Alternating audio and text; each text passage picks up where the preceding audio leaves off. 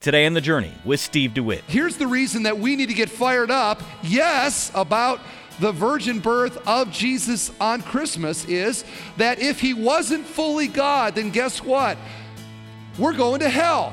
Why? Because he had to be God in order for the worth of his sacrifice to pay for the sins of the world.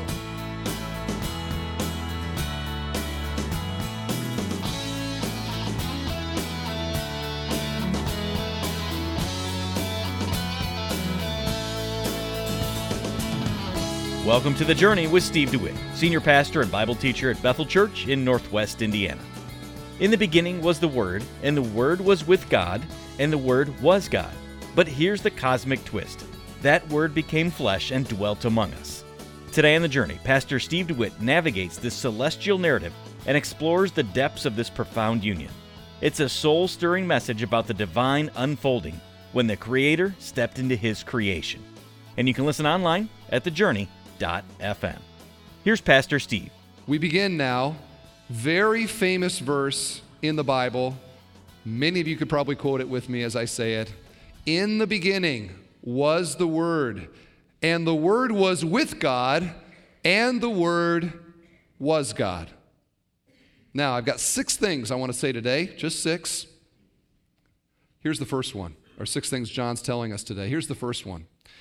Before Jesus was born, he was the Word. Before he was born, he was the Word. So not only did he pre exist or exist in eternity past, but he existed with God. Now, this is an extraordinary person, don't you think? Wouldn't this be somebody quite interesting to meet? Somebody that had always been, and somebody that in their always beening had always been with God. That is extraordinary, and that is what the Word was. What John wants us to do right away in the beginning of this gospel is to begin to stare at the Word with wonder and with worship in our hearts. Eternal in his existence, with God and was God, separate yet the same. All of this describing now the Word is the second person of the Trinity. He was born in a manger, and yet he pre existed that birth as the Word in eternity past. He had always existed. The second thing is, before he was born, he created the world. We come to find out that this person, the Word, created, prior to being born in Bethlehem, was the creator of everything that was not God. Whoa. Don't you think? That is amazing that he would be the creator of the world. Through him, all things were made. Without him, nothing was made that has been made. And we cannot begin to understand uh, the, the pre existence of Christ, the eternity of Christ. My mind goes back as far as it can go, and then it just shuts down. I can't think of somebody that always has been. I can't do that. And I can't get all of his pre incarnation creative activity. I can't understand how he would create all of this. I don't get that.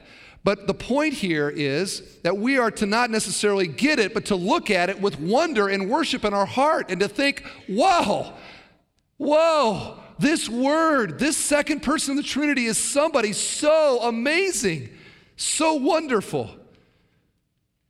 In fact, what would be the last thing that you would ever expect somebody of this infinite glory and this greatness and somebody who's done all of these things, what would be the last thing that you would ever expect him to do?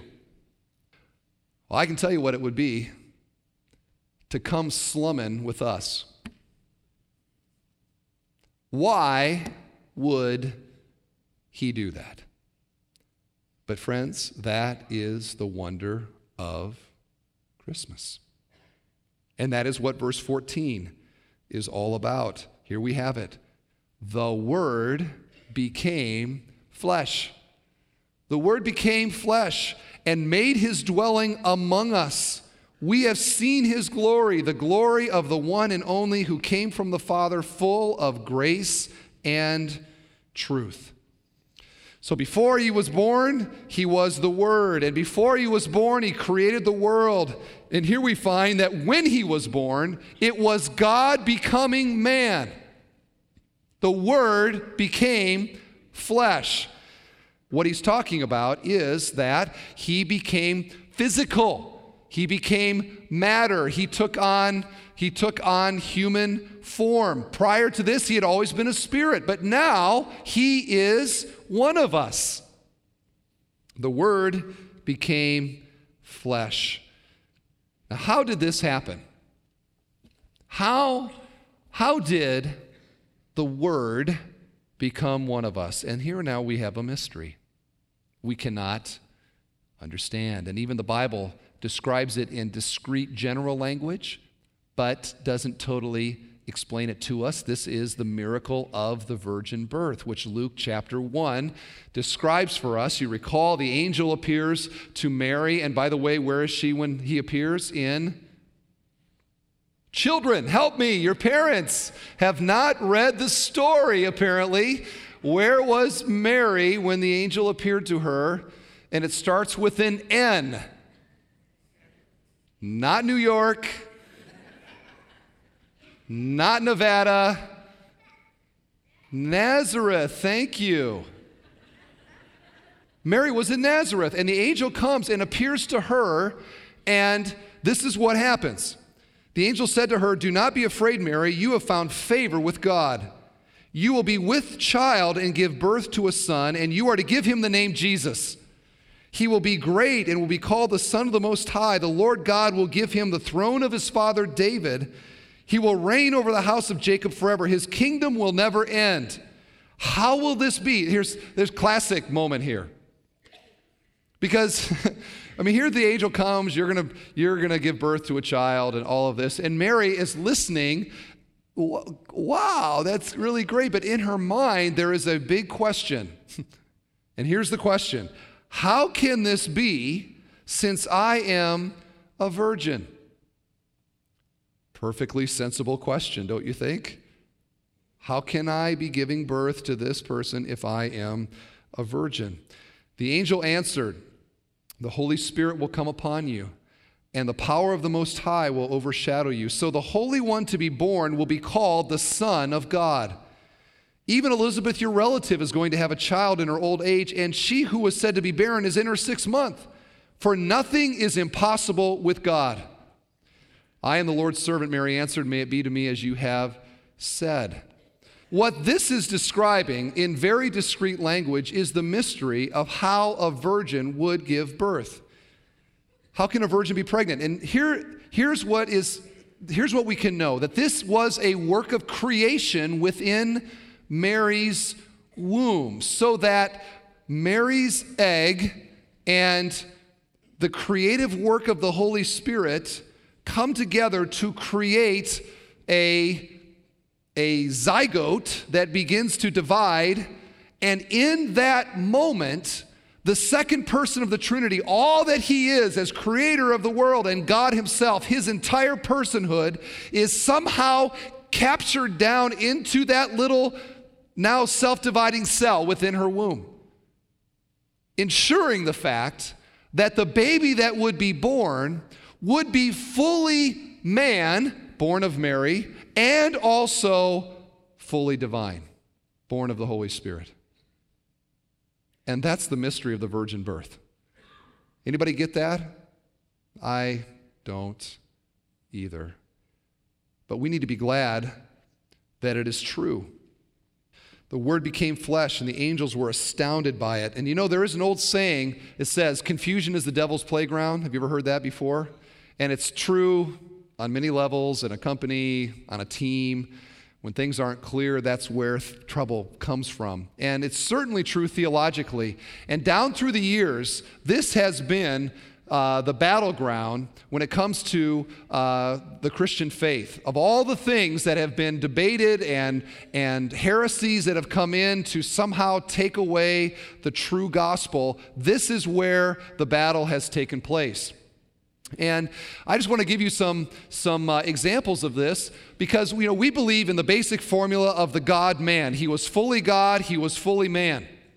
Here we have some uh, twisting of that truth uh, down through the years. Gnosticism.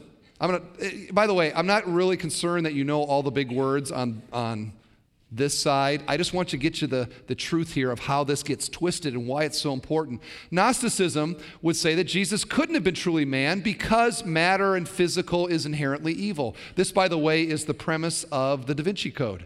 Adoptionism, Jesus became the Son of God at his baptism after earning the right, denying his preexistence. Arianism, that God made Jesus, then adopted him, which denies both his humanity and his deity. Here's a word I don't care if you ever say in your life. Apollinar, maybe I can't even say it in my life. Apollinarianism. Christ was divine but never took a full human nature. Nestorianism denies the oneness of Jesus' two natures. He was God separate from man instead of being one. Modalism does the opposite, says that there's only one God and denies the personhoods of the Trinity. Docetism just says that he appeared to be human. He was like a ghost. He looked like he was there, but he really wasn't human. And on and on this could go down through the years. All these little twistings of the basic formula that he was fully God and he was fully man. And of course, here's the reason that we need to get fired up, yes, about the virgin birth of Jesus on Christmas is that if he wasn't fully God, then guess what? We're going to hell. Why? Because he had to be God in order for the worth of his sacrifice to pay for the sins of the world. And if he wasn't God, if somehow he really he that that that that Holy Spirit virgin birth thing didn't wasn't really what happened, then we're all lost. And if he wasn't fully man, then guess what? He couldn't die for our sins because we had to have a representative, one of us, that died for our sins. The wages of sin is death, and man had to die to pay the price for sin. So if he wasn't man, we're all lost. If he wasn't God, we're all lost. And these other things all represent deviations from what we fully believe and ought to be excited about. Friends, listen, this ought to be something that stirs the heart of the Christian as it is thought about and talked about and, and taught in Scripture, that our Savior, that little baby, as it came out of the womb and laid in the manger, was as God as God is God, and as man as you and I are. Fully God, fully man, a fully qualified Savior. If He wasn't, then we're all lost and we're wasting our time. But praise God, He was God. he was God and He was man. You're saying, well, Pastor Steve, where's Christmas here? You want to know where Christmas is? If you look at verse 14, you see that little word became? There's Christmas. That's Christmas right there. In the Greek, it's in the aorist tense. It, mean, it means a simple past action. It means he became something that, that wasn't true before. He became flesh. He became one of us. Prior to that, he'd been a spirit, but now he is fully God and man. So, I would suggest to us here this morning that for those of us that are sort of getting it and are excited about this as we ought to be, that this is something that should get us kind of fired up at Christmas time to think about one more time the divine human nature of Jesus in the manger. How we doing? All right? Okay, that's okay, that's the third thing. Let's shoot for the fourth. Here it is. After Jesus was born, he lived a human life. Before he was born, he was the Word. Before he was born, he created the world. When he was born, he was the God man. After he was born, he lived a human life. The Word became flesh and made his dwelling amongst us. Now, why is this important? You realize that as wonderful as the incarnation is, it is inadequate to save any of us. Christmas doesn't save anyone. God, I mean, Jesus could have just come, you know, incarnation, angels, and shepherds, and all the all the hoopla that took place around Christmas. He could have come, been incarnated, and then gone back to heaven, and we're all going to hell. Christmas doesn't save us. But the Bible tells us that he didn't just come, make a sort of social appearance like some celebrity would do hello, hello, kiss babies, shake hands, and then get out of there that he dwelt amongst us, that he lived amongst us. And the Apostle John, of course, knew this firsthand. He lived with Jesus for three years. and was so close to Jesus that he describes how he used to put his head on Jesus' uh, shoulder. Now, does that, like, what does that mean? And I got thinking about this, and I thought a great way to show what that mean would be for us here this morning, uh, like to all do that right now with the person maybe ne- next to you, to just kind of put your, okay, stop, don't do it. I was just going to suggest it because I knew in the suggestion that there would be, now the, the married people are like, ah, and, and if you're single and sitting next to somebody that you're interested in, you're ah, all right? But many people here are probably sitting by people that you don't know. And Pastor Steve is suggesting that you put your head on their shoulder and you're thinking to yourself, this is a weird church, right? And you know what? I don't I wouldn't blame you. I mean, if I was sitting there and especially, you know, especially a guy to put my head on a guy, and that's what you have with Jesus and John, you know, as a guy thing and no thank you. I I, have told you before, I don't like holding hands in prayer, and I certainly don't like putting my head on your shoulder in a worship service. It's not going to happen. But the people that you would do that with would be somebody that you know well, somebody that you feel comfortable with, somebody that you trust, that you have a kind of friendship, intimacy with them. And John and Jesus had a kind of relationship where he would put his head on Jesus' shoulder, close to him, saw him up close. And as astounding as the person and the work of Christ is and his incarnational appearance, John is also excited about the life that Jesus lived amongst us. He experienced, friend, listen, he experienced everything that you look back on this week and you say, you know what, that was sick, that was discouraging, I don't like that. Every weakness, every frailty, every discouragement that we have experienced, our Savior experienced as well. And that is why Hebrews says this is what qualifies him to be our high priest. As he represents us to God, we don't go to Jesus and say, Hey, I got this problem, I got this issue. And Jesus, like, talk to the hand. No, his heart fills with compassion because he has experienced the very things that we are experiencing in our own lives. He is therefore an all sufficient Savior. And John loves that. He celebrates it here. I've seen, he says, he says, the word became flesh and made his dwelling amongst us. It's a wonderful truth. Our faithful high priest. All right, here's the fifth thing. Here's John's conclusion. Is what he says. We have seen his glory, the glory of the one and only who came from the Father, full of grace and truth. The word that describes his birth and his life is glory. Glory. The other day, I did what probably you've been doing. I went to the post office and I, actually, it was the grocery store. I want to be as factual as I can in my message. I went to the grocery store and I bought a book of stamps. And I got I looked at the stamp and it was a painting of the baby Jesus on the Christmas stamp. And over his head was this like halo, golden halo.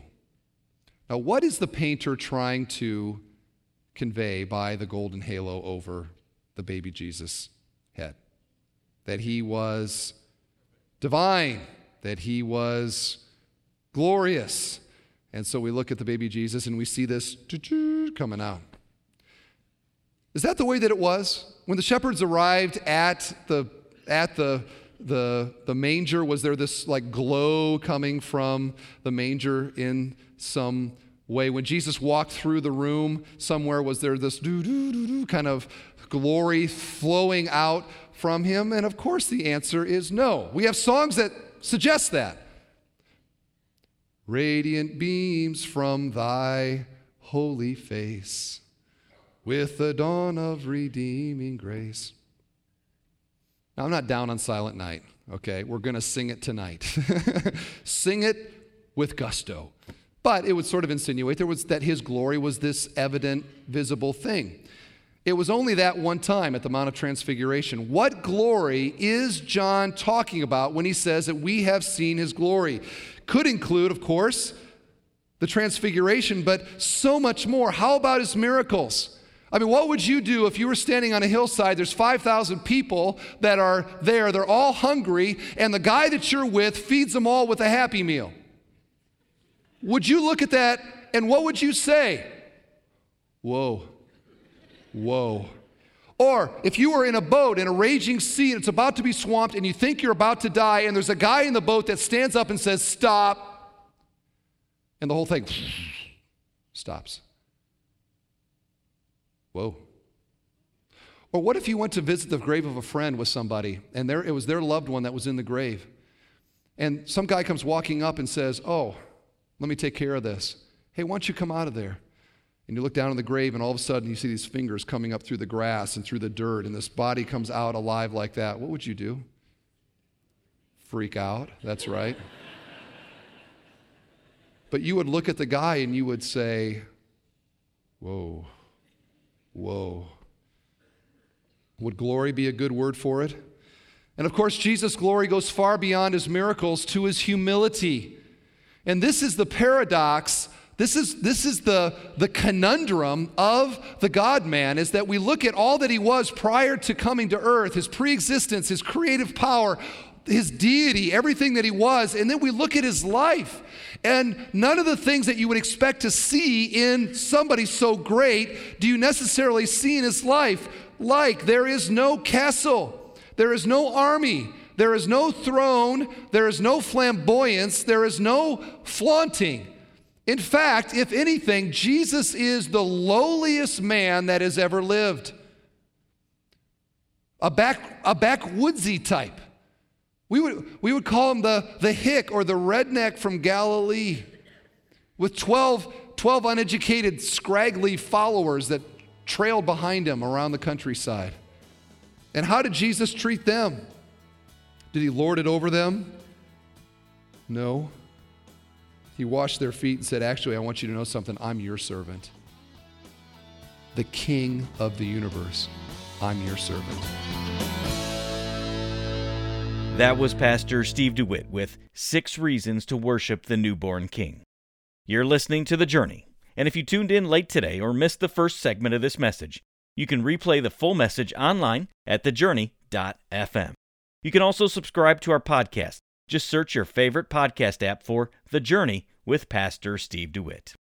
Well, moments ago, Pastor Steve reminded us that in order to pay for the sins of the world, the sacrifice had to be God. It's a sobering reminder that God offered His best for us, and in return, we should strive to do the same for Him. That's why every day on the journey, we dedicate ourselves to spreading God's Word to people worldwide via radio and the internet so that they can gain an understanding of Jesus Christ and embrace his sacrifice on their behalf. We're doing our part in fulfilling the Great Commission. Would you help us? When you make a special year end gift of any amount, it will help us reach more people through this Bible teaching program in the new year. You can give by calling us at 844 7 Journey. That's 844 756 8763. Or visit us online at thejourney.fm. And when you give, we'll say thanks by sending you a book called In the Manger. Join pastor and New York Times bestselling author Max Lucado as he invites you to bear witness to the birth of Christ as you've never seen it before through 25 inspirational selections, great for Advent or any time of the year. Request your copy along with your donation by calling 844 7 Journey. That's 844 756 8763. Or go to thejourney.fm. On our website, you'll also find helpful articles by Pastor Steve on topics like family, finances, and faith. So be sure to take advantage of these practical resources. Again, that's thejourney.fm. And if you'd like to connect with us on Facebook or via email, you'll find those links at the top of the page. And if you live nearby, we invite you to join us for worship at Bethel Church, where Steve DeWitt serves as the senior pastor. We're located in Crown Point, Indiana, with multi site campuses in Cedar Lake and Hobart. You'll find directions and all the info you need to plan your visit at bethelweb.org. I'm Tim Svoboda. Come back tomorrow when Pastor Steve concludes today's message titled Six Reasons to Worship the Newborn King. That's Wednesday on The Journey with Steve DeWitt.